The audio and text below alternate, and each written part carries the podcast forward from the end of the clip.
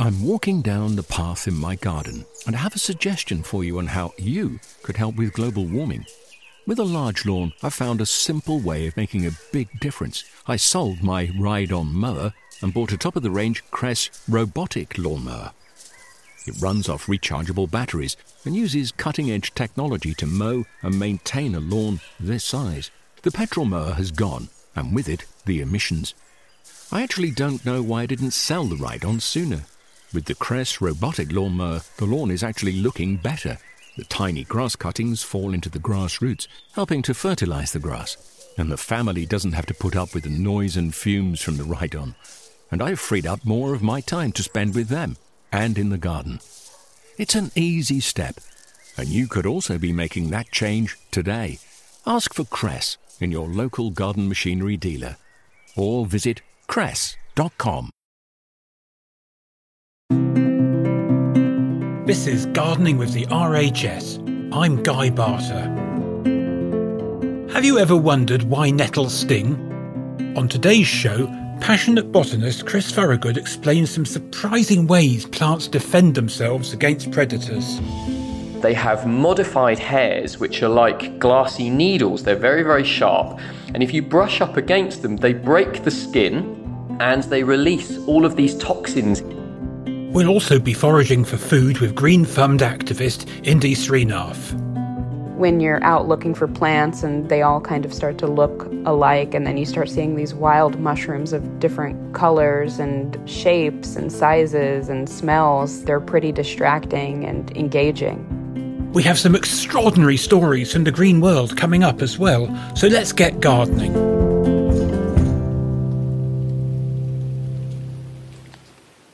Indy Srinath is an LA based forager with a focus on mushrooms, a passion that began with a stroll in the forest.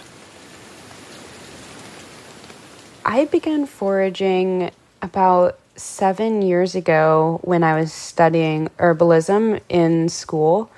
And a lot of studying herbalism is plant identification. So we spent a lot of time just outside in the woods learning how to identify different plants from there, I kind of became specifically interested in foraging for mushrooms because when you're out looking for plants and they all kind of start to look alike, and then you start seeing these wild mushrooms of different colors and shapes and sizes and smells, they're pretty distracting and engaging. So that's kind of how I began foraging. A lot of my early memories of foraging were kind of accidental. So I lived in a in a very mountainous region for a long time that had a lot of waterfalls. And that was a big activity on the weekends is going to waterfalls and swimming. I was always the one who was going with a group of friends and going for a hike and on the way to these waterfalls looking off and remembering everything that I'd read about foraging and mushrooms and edible mushrooms and seeing some off in the distance and then just totally forgetting to hang out with my friends and forgetting about the waterfall hike that we were doing and just running off into the wild and collecting a bunch of wild mushrooms and spending time off by myself. The weirdest thing that I've ever found foraging would definitely be a type of entomopathogenic mushroom called Cordyceps militaris. It's a mushroom or fungus that takes over an insect.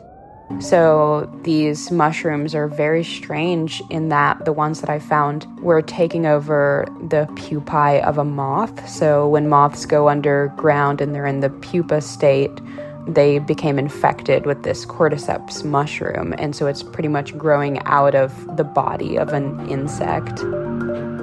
You can actually harvest that bit and tincture it or powder it and consume it, and it gives you a lot of energy and stamina. So I think that's a pretty strange one to find. And they're very, very small, so they're pretty difficult to find. So it was also exciting in that regard.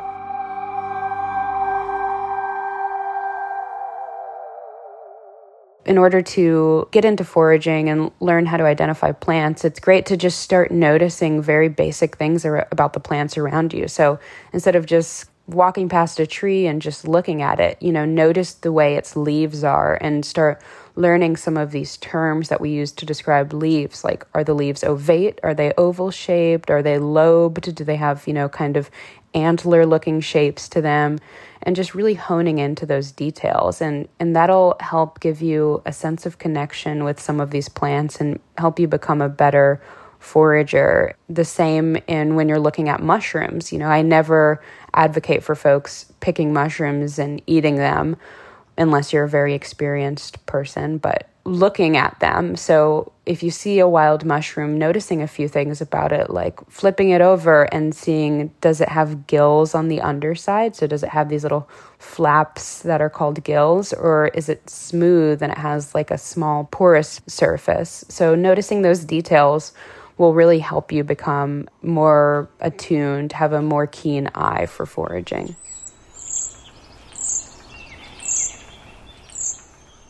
For me, foraging is really important because wild food has a different energy that it gives off, it definitely does have a different potency than a lot of the foods that you'll find in the store. So, foraged foods feel very much alive. They're the foods that would naturally grow in your own environment. So, they're more likely to have nutrients and minerals and bioavailable vitamins that you might need because they're the food that is coming directly from your own environment, if that makes sense. The activity of foraging itself, besides just the great purpose of consuming the food, but the activity itself is very therapeutic and it's a nice exercise of getting outdoors and connecting with your environment tuning into something that's kind of greater than you and you know makes you feel more of a part of the larger picture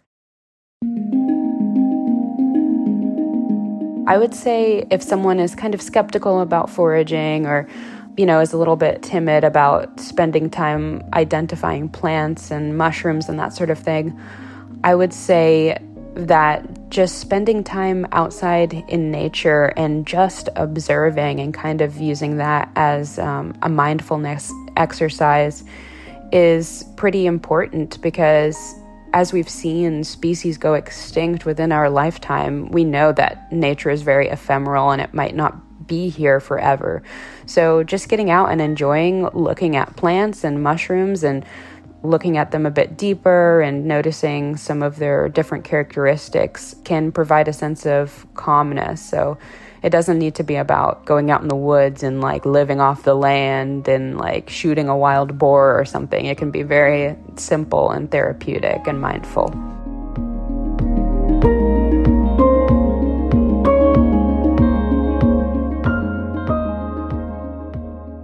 I really enjoyed hearing about Indy's journey into foraging. I like a little blackberrying myself, and if I see mushrooms and puffballs, well, why not? Things that you find in the wild and cost you nothing are always an attractive thing. Browsing through nature's buffet can be a lot of fun, but as Indy suggested there, eating wild mushrooms can be risky and must only be done by experienced foragers. A major reason for that is that some can be very poisonous and dangerous for us to eat, and it's this that we want to talk about next. Poisons, thorns, and irritants are all aspects of plant defence. A way for some greenery to stay alive and ward off nasty predators. But how does it all work? I know someone who can help explain all. Welcome to Botany Corner. I am Chris Thorogood and I'm a botanist at the University of Oxford Botanic Garden. And I'm going to be talking about all the sneaky ways in which plants defend themselves Plants have evolved this armour to protect their leaves from hungry mouths, and some of them are quite familiar. So, we're all very um, aware of stinging nettles, and these are the plants that really defend themselves aggressively. They have modified hairs which are like glassy needles, they're very, very sharp, and if you brush up against them, they break the skin and they release all of these toxins, including histamine and serotonin and choline and all sorts of other nasty chemicals that can really bring you up in, in a horrible rash.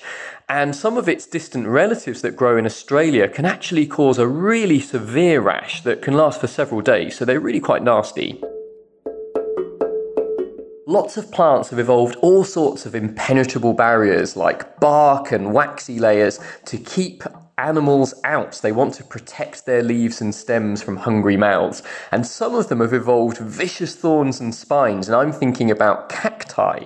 Now, spines have evolved as a sort of modified leaf. So if we think of typical cacti and other succulents, they have stems, but typically they don't have leaves. Instead, they have these modified spines, and these keep animals out because they're fearsome. They can really cause you some harm. So that's a little bit about the spiny plants. But one of the most widespread defense mechanisms is chemical, and it can be really sophisticated. So I'm thinking about poisonous plants. And when we think of the plants and the wildflowers in the British countryside, we think of them as quite genteel and pretty, but there are actually a surprisingly large amount of poisonous plants that grow in the wild and also the ones that we grow in our gardens. Some of them can cause mild discomfort, but some of them really are quite dangerous and, and you shouldn't eat them because they can kill. So, one of the plants that's particularly poisonous that will be familiar to all gardeners is the foxglove, digitalis. And this actually yields a drug called digoxin, um, which is a, a remedy for heart arrhythmias. So, this plant has possibly saved more lives than its cost because of the drugs that we can um, extract from it.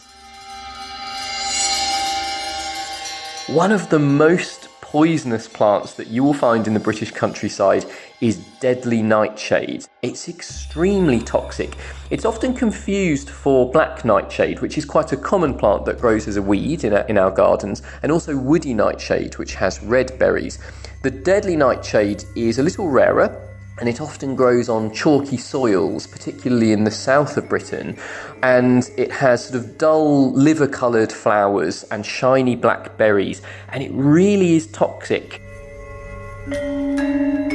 So, how it works is it produces these toxins that disrupt the parasympathetic nervous system. So, this is the body's ability to regulate the involuntary things that we do, like sweating, breathing, and heart rate and the chemicals that this plant is packed full of really disrupt that. So it's a very dangerous plant. Now, I don't want the listeners to be too scared of these plants because generally people aren't going to go around eating these wildflowers, and many of them taste so horrible or give a burning sensation in your mouth. If you were to try to eat them, you, would very quickly spit them out. However, these plants are quite dangerous, and, and so we shouldn't be going around eating plants if we don't know what they are.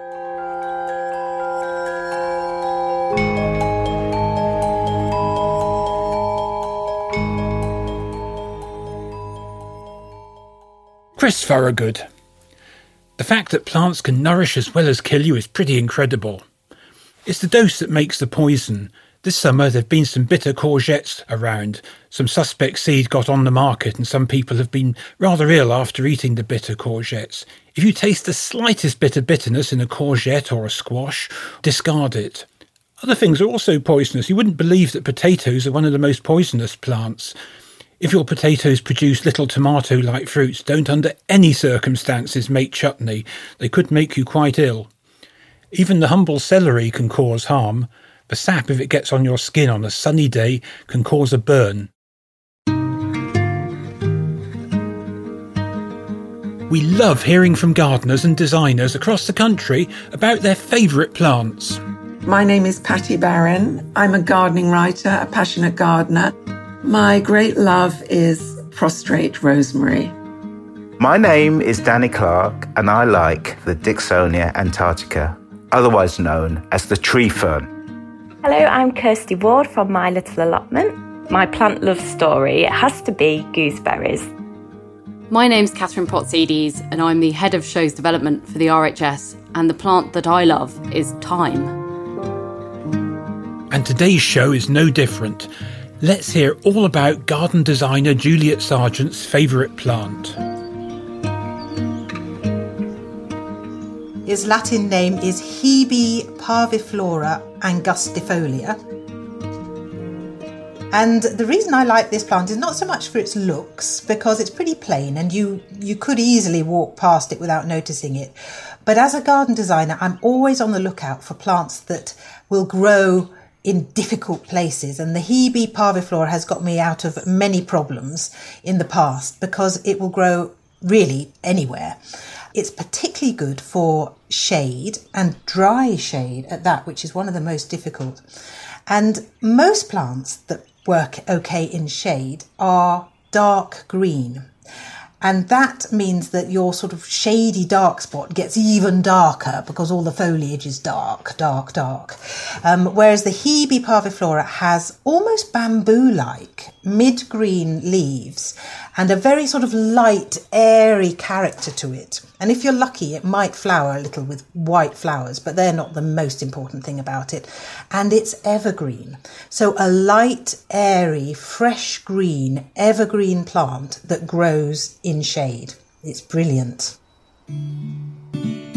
I first discovered this Hebe when I was actually doing some homework, going round nurseries, looking at the plants and looking for new plants and learning about them in those days, well, there was no such thing as sort of everybody carrying a mobile phone and easy photos. So I used to take slide photos. That ages me, doesn't it? I used to go around the nurseries taking slide photos of all the plants that I wanted to know more about, writing notes from, because of course, most of the nurseries give you a little spiel about the plants, so you could write down the notes. And that's a brilliant way of learning about plants. And that's how I first discovered this brilliant Hebe. I have several, several in my garden because my garden is one of the most difficult gardens to garden I have ever come across because we're near to the sea, so we have the salt winds. It's shady because we've got lots of sycamores, which um, are all protected, so I can't chop them down even if I wanted to. And it has very shallow, chalky soil. So almost everything that could go wrong with a garden has gone wrong in my garden. So these Hebes are very useful. So this hebe is really easy to grow, but it's not that easy to find. So I get mine from a brilliant nursery in Sussex called Architectural Plants. They actually grow them clipped. They clip them into a sort of ball, but it doesn't have to be grown like that. You can let it go shaggy in its natural form, or you can clip it into balls, or you can even clip it into quite a formal hedge. I've never known such a versatile plant.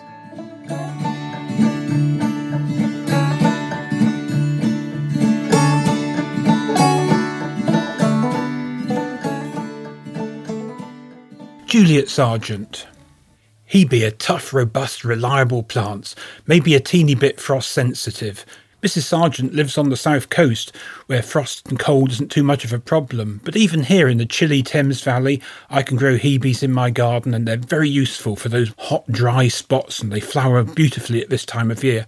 In fact, if you can find a non flowering shoot at this season, it's exactly the right time to take semi ripe cuttings. If you want to learn more on anything in today's show, head to rhs.org.uk slash podcast. We'll be back next week with more gardening tips, tricks, and insights. But until then, it's goodbye from me, Guy Barter.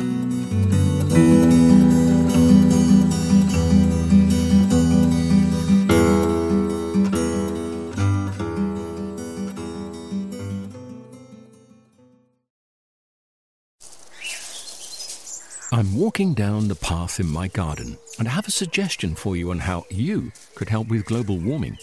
With a large lawn, I found a simple way of making a big difference. I sold my ride on mower and bought a top of the range Kress robotic lawnmower. It runs off rechargeable batteries and uses cutting edge technology to mow and maintain a lawn this size. The petrol mower has gone, and with it, the emissions. I actually don't know why I didn't sell the ride on sooner. With the Kress robotic lawnmower, the lawn is actually looking better. The tiny grass cuttings fall into the grass roots, helping to fertilize the grass. And the family doesn't have to put up with the noise and fumes from the ride on. And I've freed up more of my time to spend with them and in the garden. It's an easy step, and you could also be making that change today.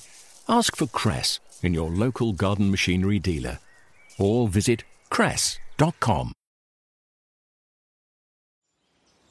Discover the beauty of an RHS membership all year round. Save 25% off an RHS membership today When paying by direct debit, prices start at just £55.50. With a membership, you'll gain access to an array of special events at our gardens all year round. Be the first to know about RHS flower shows and get exclusive member only days, plus reduced rate tickets. And you'll have the chance to enhance your gardening know how with access to free expert garden advice, monthly editions of the Garden magazine, and so much more. Terms and conditions apply.